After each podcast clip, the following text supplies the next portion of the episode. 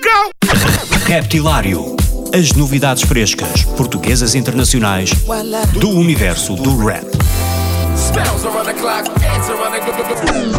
Das rimas mais originais dos MCs aos beats mais pesados dos produtores. Dos grupos mais conhecidos aos novos talentos do underground. Terça-feira, às 22 horas na NIT FM, com Ricardo Farinha.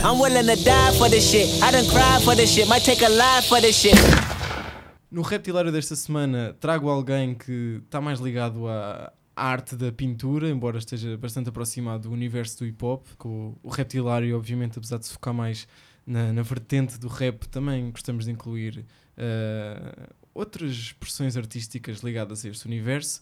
Ele é o Jorge Charrua, já fez várias colaborações com pessoas que vocês certamente conhecem e já provavelmente até já viram bastantes obras dele. Uh, além disso, ele também faz beats, mas já lá vamos, vamos começar mais pela arte da, da pintura.